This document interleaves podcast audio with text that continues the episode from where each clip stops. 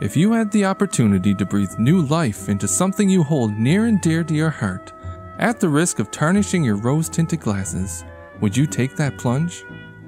What if you could expand upon it and create a successor that hopes to improve upon a formula that is tried and true? Many have attempted this in the past, and to varying degrees of success, even those that parented the very thing that inspired their work. But sometimes, the prospect of creating that new obsession outweighs the uncertainties of its success. Well, my dear backloggers, this time around on the Backlog Odyssey, I take a look at the game that puts 200.6% into everything it does and stains your Vanias red, Bloodstained Ritual of the Night.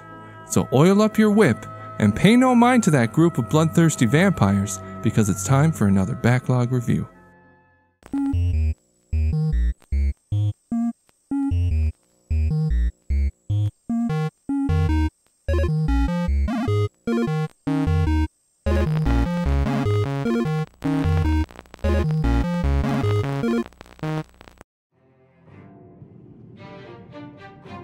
Bloodstained Ritual of the Night is a side scrolling action platformer developed by Artplay and released in 2019 for the Xbox One, PlayStation 4, Nintendo Switch, and PC. When your gaze rests upon Bloodstained Ritual of the Night, I'm sure the first thing that comes to mind is Castlevania, and more specifically, Castlevania Symphony of the Night. Well, that's not entirely unfounded, because in many ways, Bloodstained can be considered a spiritual successor to those games. However, it all started when Koji Igarashi, known famously for sticking his fingers in the proverbial Castlevania pie, left Konami. That guy was basically elbow deep in the stuff, playing roles such as programmer, scenario writer, director, producer, you name it. Seriously, if you played a Castlevania after 1993, you could taste the sweaty knuckle hairs of this whip cracking wizard. Tangent aside, after leaving Konami, Iga decided he would follow suit with the likes of Keiji Inafune of Mega Man fame and attempt to revitalize his digital namesake in the form of a Kickstarter campaign to raise the funds to create a new Vania that wasn't a Vania but still felt like a Vania. And after close to five years, we are finally graced with what all of us Castlevania fans could only have dreamed of a new Igavania, Bloodstained Ritual of the Night. Well, technically, its prequel, Curse of the Moon, came a year or so before it, but we can talk about that another time. It was more of a classic Castlevania than your typical Metroidvania, anyways. In Bloodstained Ritual of the Night, you play as Miriam, an orphan shardbinder who has the ability to absorb and utilize the crystallized souls of demons. After waking from a decade long coma like slumber, Miriam discovers that her old friend and fellow shardbinder Gebel has summoned the demonic and shape-shifting castle Hellhold, in hopes of seeking revenge on the guild of alchemists that cursed them with their undue abilities. Now it's up to Miriam to find Gebel and stop him, either before her affliction completely petrifies her, or before he takes his vengeance too far. When playing Bloodstained Ritual of the Night, it's tough not to compare it to the games that came before it. Games like Castlevania Symphony of the Night pretty much set the standard for what to look for in a Metroidvania. I mean, the term was coined for that game.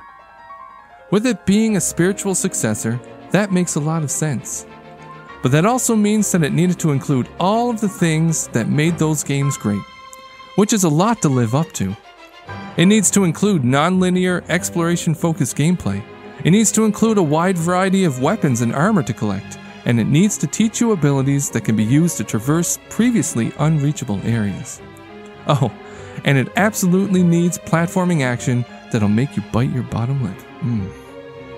Here's the thing regardless of how skeptical I may have been before I played it, Bloodstained Ritual of the Night lived up to all of my expectations. In fact, I would even say that in many ways, not all, it exceeded those expectations. It expanded upon the systems that made me fall in love with Symphony of the Night by making them more modern. Now, instead of just finding new items and equipment, you could craft them. Or you could even cook food to increase your stats permanently. And although I may have been hesitant about the crystal absorbing mechanic that was very similar to what was found in Aria of Sorrow or Dawn of Sorrow, it grew on me. I was worried that it would be a bit tedious, but after coming to terms with the whole gotta catch 'em all mentality of collecting each and every demon soul, I was pretty much hooked. Honestly, the only area where Bloodstained truly floundered was its visuals. They didn't seem to have the same impact as the intensely gothic Castlevania series. But it could just be that I'm a sucker for the classic 2D style and the beautifully grotesque aesthetics that the franchise is known for. That's not to say the art direction in Bloodstained is bad. To its credit, it's amazing. I love how colorful and interesting the world and characters are, but the polygonal graphics just kind of cheapened it for me. Luckily, the talented dev team over at Artplay really knew how to dial in those animations and controls, because despite it not being more traditionally 2D, the action and animations flowed smoothly and without a hitch. And all those criticisms are soon forgotten when you hear the soundtrack, because it would be impossible not to love it. It brings memories of slaying zombies and fighting Dracula, and wears its airy inspirations on its sleeve in the best of ways. That, and I don't think it left my playlist since I finished the game.